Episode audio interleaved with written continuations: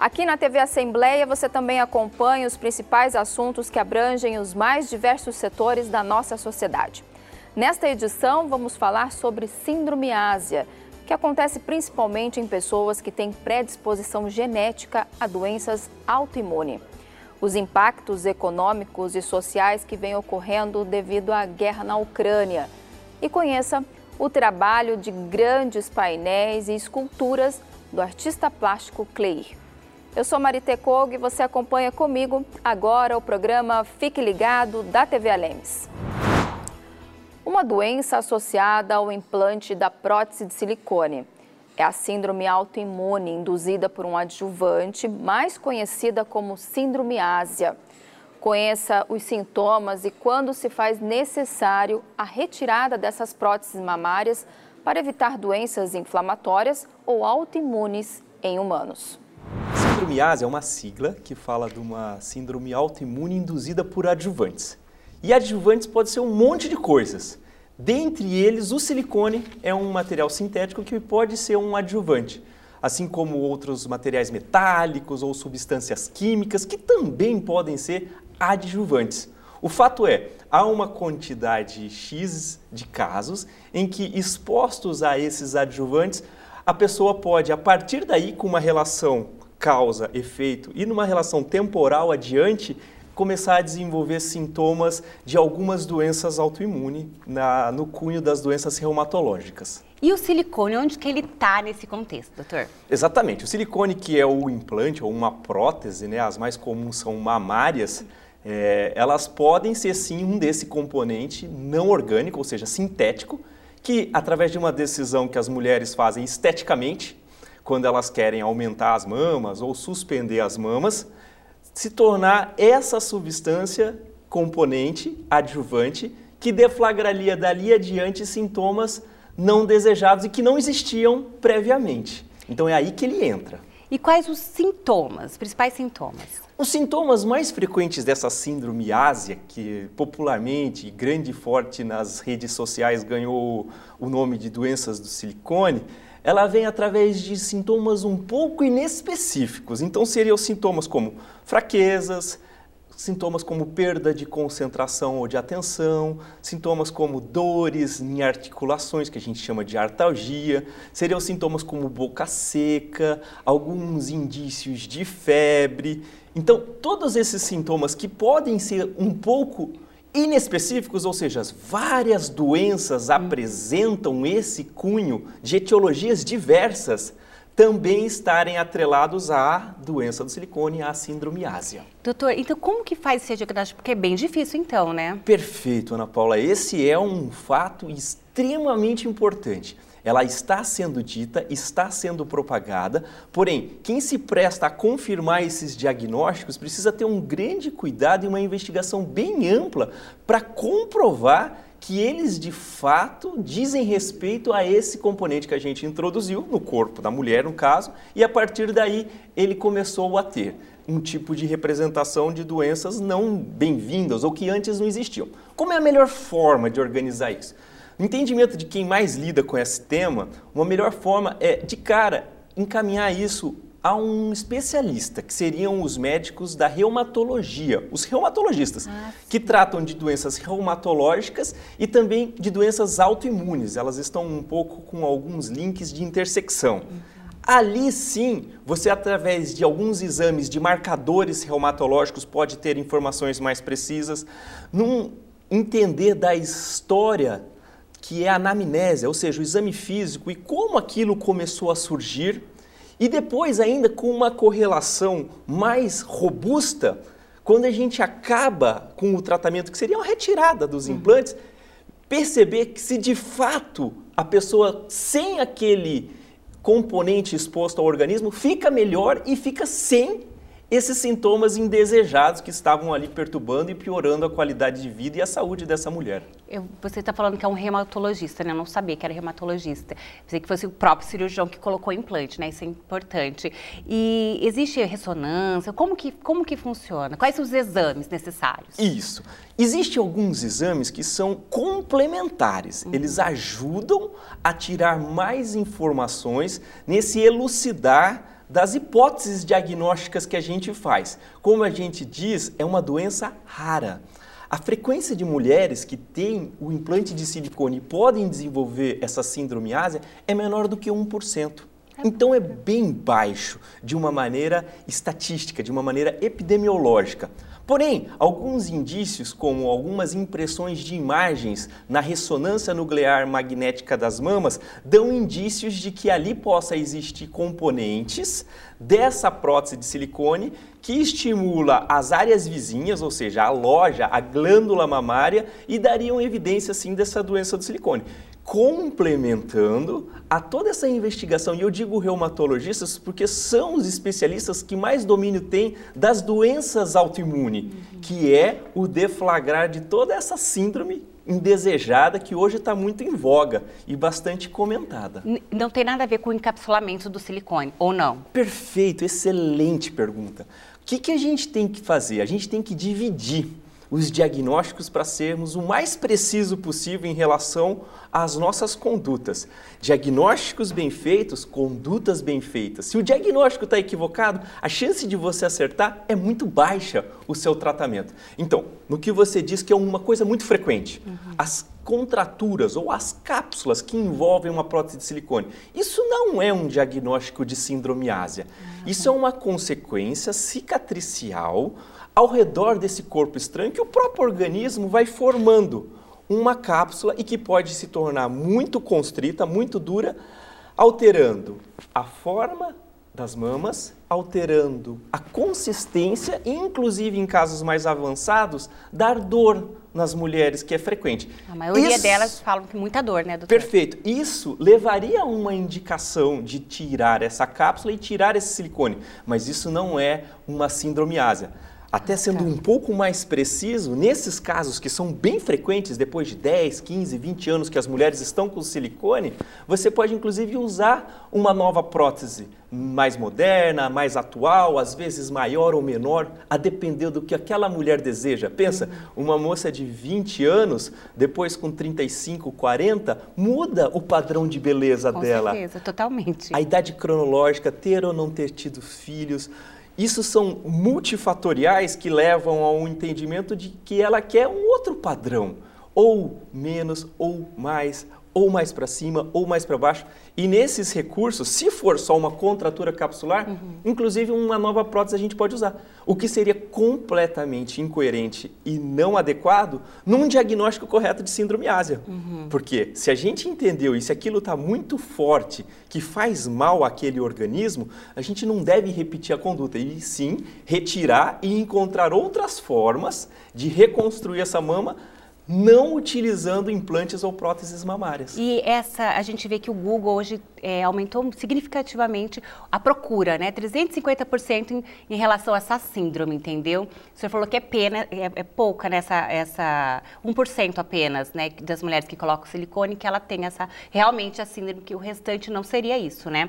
É, o que que eh, precisa ter uma sensibilidade o médico então para ele ter essa essa certeza? Porque às vezes fala ah não não é nada mas a mulher continua insistindo na dor entendeu? Como que o médico ele pode estar eh, é, tá abordando esse tema com a, com a mulher? Porque às vezes a pessoa quer retirar realmente o silicone e não é o caso Existe eu acho, isso? Eu acho que isso é o mais frequente, isso é o mais habitual. E como uma informação de saúde pública, informações de qualidade para que um grande é, é, é, número de pessoas possam visualizar e se valer disso, é isso, é particularizar, é individualizar, é não tornar generalista todas as impressões que a gente inclui prótese de silicone numa mulher. Uhum. Então, assim, se a mulher ela está com dor, o que, que o bom senso pede? É que a gente valorize essa queixa.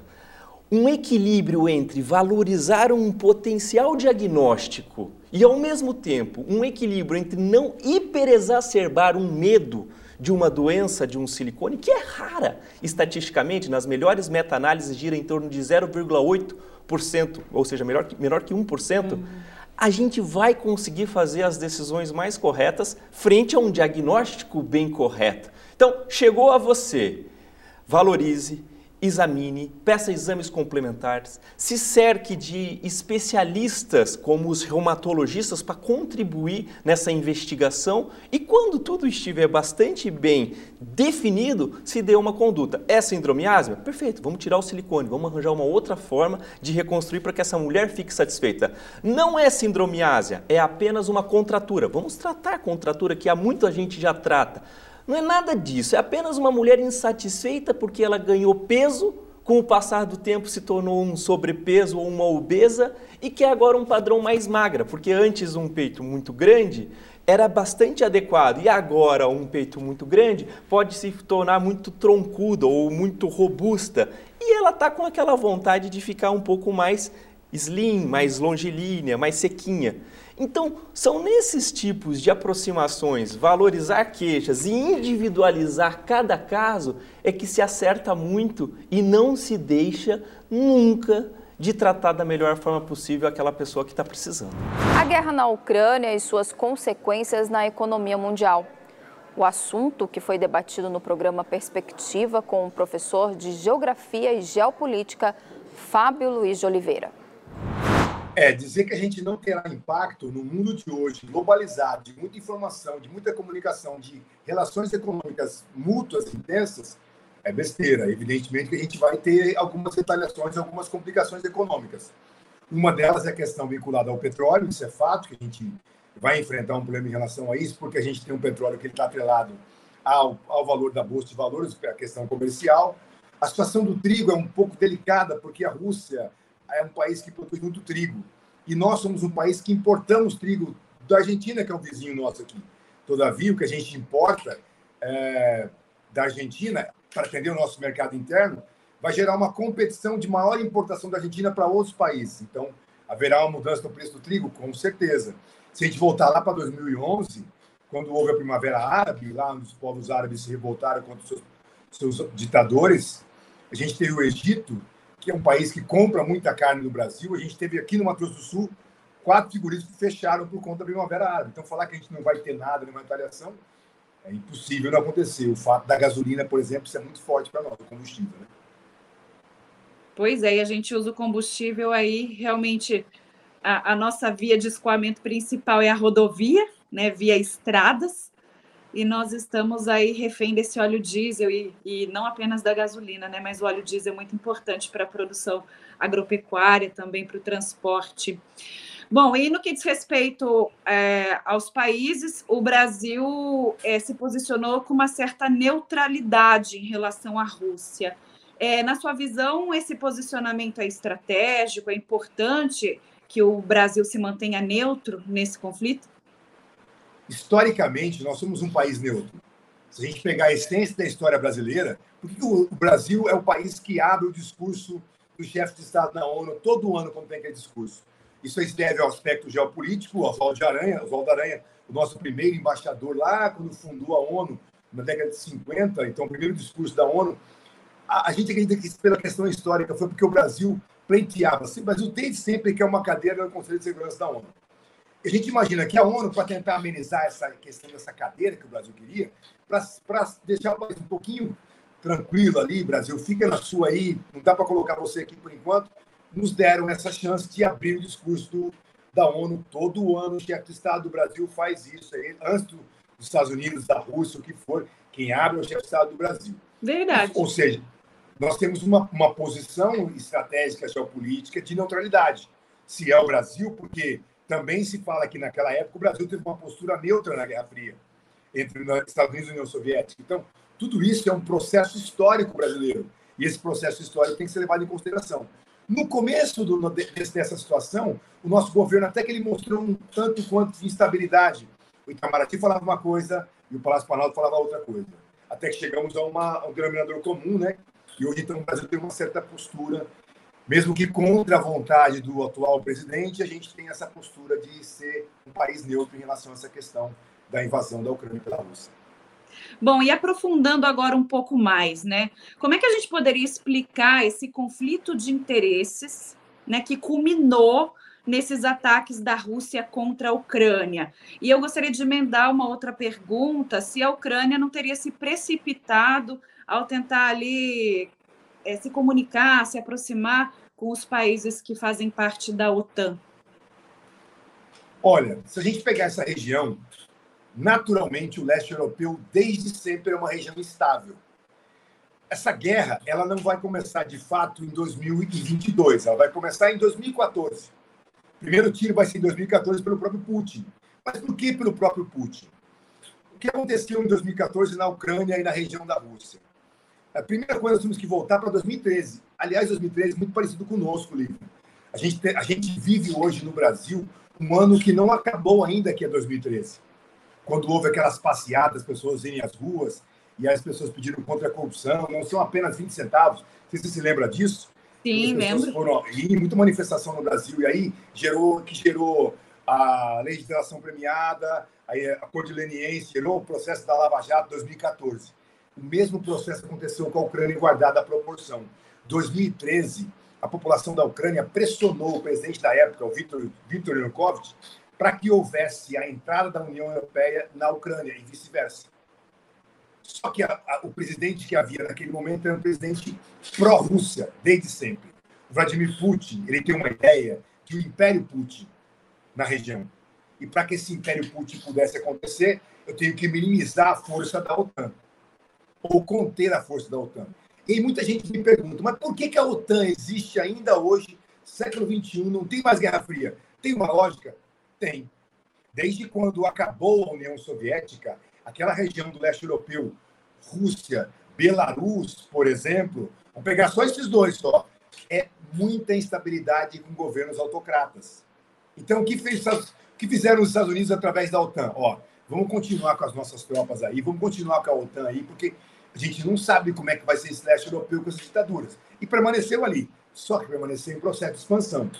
Em 2014, quando a população, 2019, foi dezembro de 2013, fevereiro de 2014, quando a população da Ucrânia foi lutar contra o governo pró-Rússia numa praça chamada Maidan, na, lá em Kiev, que eles lutaram mesmo, morreram, a polícia de, da Ucrânia matou essas pessoas, eles foram lutar contra esse governo. Chegou 2014, de fevereiro, depois de mais de 90 dias, o governo foi tentar fazer um acordo com os manifestantes. Olha, eu vou sair do governo em dezembro, isso é em fevereiro. Em dezembro eu saio do governo e fazemos uma nova, uma nova eleição na Ucrânia. Aquilo não agradou a população. E literalmente as pessoas saíram à rua contra o governo e elas falaram assim para ele: ó, você tem até as 10 horas da manhã de amanhã para sair, senão vão matar você simplesmente ele, naquela mesma noite ele fugiu embora para a Rússia. E aí o país ficou sem governo na Ucrânia. Muito parecido com o nosso 2013 2014. Naquele momento que fez Vladimir Putin, como ele percebeu que a população ucraniana havia uma manifestação popular muito forte, contrária à adesão pró-Rússia, mas sim favorável à adesão pró-União Europeia, ele literalmente entrou na, no território da Ucrânia, tomou uma região chamada Crimeia, que é uma península ao sul da Ucrânia, onde tem uma base militar muito importante para a Rússia, e se apossou daquela região e tomou e expulsou todos os ucranianos daquela região. Naquele mesmo ano, 2014, ucranianos e russos assinaram um acordo. Olha, para que não haja mais guerra, duas regiões ao leste, região que pega Luhansk e Donetsk. Essa região será uma região de povo russo morando na Ucrânia. 2014 isso. Então os ucranianos reconheceram que aquela região seria uma região russa dentro da Ucrânia. Até aí tudo bem. A Crimeia continuou com ele, ele viu a opinião pública. E aí, de repente, quando chega 2017, a eleição na Ucrânia, o Zelensky vai aparecer como uma terceira via. Coisa que nós não temos no Brasil hoje, uma terceira via apareceu é. na Ucrânia. E quem é o Zelensky? O Zelensky é um comediante ator, é um Fapochá. E ele fazia um programa na televisão, um, um programa seriado, que ele era um professor, professor de história e um professor revolucionário, que iria acabar com a corrupção, iria melhorar o país. Ele pegou esse personagem, incorporou o personagem e foi para as eleições. E venceu as eleições. Primeira coisa que ele fez, adivinha, Lívia, no seu governo? Primeira coisa que ele fez foi não reconhecer as regiões autônomas que o Putin havia acordado em 2014. Isso você não vê na televisão. Isso aí levou uma revolta do Putin e pela adesão, a ideia de aderir à União Europeia. O Putin falou assim: não, não vou deixar, a gente tem um acordo. E então, um dia antes da invasão, o que fez o Putin? Deu autonomia para essas duas regiões, autorizou que elas seriam autônomas, independentes, mas é claro, com apoio pró-Rússia dentro da Ucrânia. E então o conflito vai se arrastando até então. E a sua arte é gigante no tamanho e no impacto de realismo que causa. Suas obras estão em várias cidades de Mato Grosso do Sul e também é possível encontrar em outras cidades do nosso país. Conheça um pouco mais desse artista da pintura e escultura que assina as obras como Cleir. Cleir Ávila nasceu em 8 de dezembro de 1963 em Campo Grande. Autodidata, pinta profissionalmente desde os 18 anos. A fauna e flora sumatogrossenses são bastante retratadas nas suas esculturas e pinturas. Bom, eu, eu, tive um, uma época da minha vida, quando eu tinha mais ou menos entre 11 anos a 13 anos de idade, eu me mudei daqui de Campo Grande e fui para morar em Niterói. Né? Morava na praia de Caraí. E eu estudei numa escola que chama São Vicente de Paula, e nós tínhamos tudo quanto é tipo de arte, assim, você fazia teatro, pintura e também todo tipo de esporte, foi onde eu pratiquei muito esporte na minha vida. Mas tive esse primeiro contato de arte com a escola. Ali foi só um despertar, mas não houve o interesse é, assim, na hora, né? Foi mais é, o conhecimento e o contato. Quando eu cheguei em Campo Grande, isso foi dois anos e meio, três anos depois, eu comecei a, perceber que eu, aqueles amigos que eu, que eu tinha aqui, que eu, eu voltei a estudar na mesma escola, que era o Dom Bosco, e aí eu, eu comecei a mudar muito de escola, porque eu, não, é, eu me tornei, eu, acho que meio rebelde na época. É, e aí fui mudando de escola e fui conhecendo gente diferente, daquele meio que eu, que eu vivia quando era mais novo. Nessa de conhecer gente é diferente, de pessoas diferentes, eu tive contato com artistas, locais né, da noite, principalmente com a música. Né? E nisso eu conheci o, o Nene, que era um artista plástico, nós ficamos muito amigos, a gente andava muito junto, começamos a falar muito de arte, nisso eu comecei a pintar. Né? Aí eu acho que o despertar foi eu, comecei a pintar. Então eu pintava durante o dia todo e à noite ia para o bar para encontrar os amigos. Aí a gente encontrava muito, era muito jornalista, muito artista, é, em todas as áreas. Tinha o Pantanalha Dança na época, né? Aí eu, eu conheci o Henrique Spengler, Adilson Schaefer, Xavier. Então fui conhecendo a turma mesmo das artes plásticas. Né? E a gente, aí naquela época é, existia a Associação de Artista Plástico, a gente fazia bastante reunião. E nisso fui conhecendo o Milton Silva. Enfim, a, classe artística, né, principalmente na área de artes plásticas, nessa época foi muito interessante, porque realmente a gente tinha um local onde a gente se reunia, onde a gente conversava, a gente levantava as questões, fazia projetos, planejamento, e um ensinava o outro como, né, a forma como fazer essas coisas. Então havia muita troca de informação. O, e o lado meu autodidata é exatamente a falta de né, não ter tido uma escola para eu aprender arte. Eu tive sim, né? Quando eh, despertou esse interesse, eu fui para o Rio de Janeiro, fui estudar no Museu de Arte Moderna do Rio de Janeiro, fazer três cursos, né? um de cores, um de técnica de pintura e um de desenho de modelo vivo. E nesse período eu tive contato com o circo voador, onde foi muito importante essa passagem minha na, na, na, nessa história da arte, porque é isso que me deu mais vontade ainda de, de fazer o que eu faço, sabe? É, conheci o Perfeito Fortuna e ele falava uma coisa que a arte não pode ficar trancada dentro de casa, ela tem que ir para a rua. É, eu pintava muito, fazia exposições em galeria tal, e eu sempre questionava que, que, que, que, era legal tudo, mas era um ambiente mais fechado. Né? Eu sentia falta da, da, da, da, arte na rua. O fato de eu ter nascido em Campo Grande, eu tenho uma família, parte do meu pai, que é, são de Rio Verde, do Mato Grosso, que é, é aqui do Mato Grosso Sul, mas chama Rio Verde do Mato Grosso. Mas porque foi criado na época que era Mato Grosso. Né? E também pai da minha mãe, que é pessoal de Aquidauana, né? E eu sempre tive esse contato forte com a natureza desde, desde a infância, bem, bem, da, bem da infância mesmo, até na pré-adolescência. E depois também, né, que eu tive, fiquei um ano no Pantanal. E foi uma parte muito importante esse um ano, porque foi aí que eu criei a consciência né, do que é a natureza mesmo. Mas esse contato da infância foi muito importante. Tá? E outra importância é a própria importância da natureza para o ser humano. Né? Eu acho que a gente, quando você aprende a conviver com a natureza, né, de uma forma harmoniosa, protegendo ela é, e ela te protegendo, né, a, a, a vivência se torna melhor. E se você fizer isso e plantar isso, é, com certeza vai colher frutos melhores no futuro, inclusive para as próximas gerações que estão vindo. Né?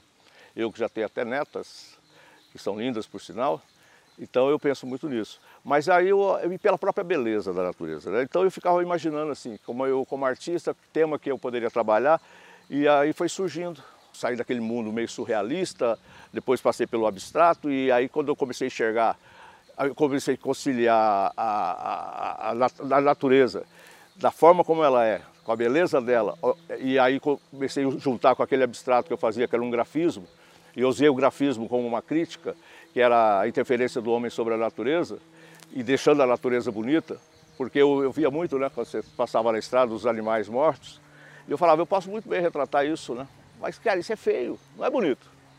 Né? Então eu queria, aí eu comecei realmente a fazer, vou fazer a natureza da forma como ela é, com a beleza que ela é, e aí eu crio uma interferência, que é a interferência do homem sobre a natureza, que é o grafismo que eu fiz.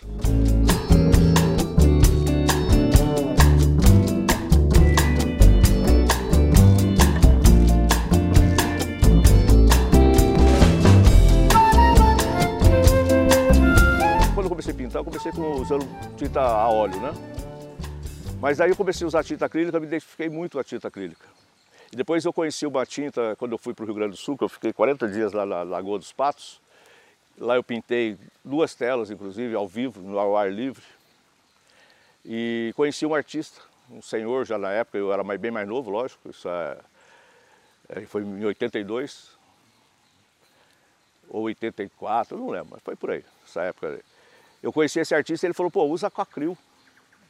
Né, aquacril é uma tinta da Sherwin Williams, é um esmalte acrílico muito bom, que eu inclusive usei muito tempo nas pinturas dos painéis, mas esse material, então eu uso esmalte acrílico. Hoje não tem mais essa linha da Aquacril, mas ainda assim a Metalatex tem uma linha de esmalte acrílico à base d'água, que é muito boa.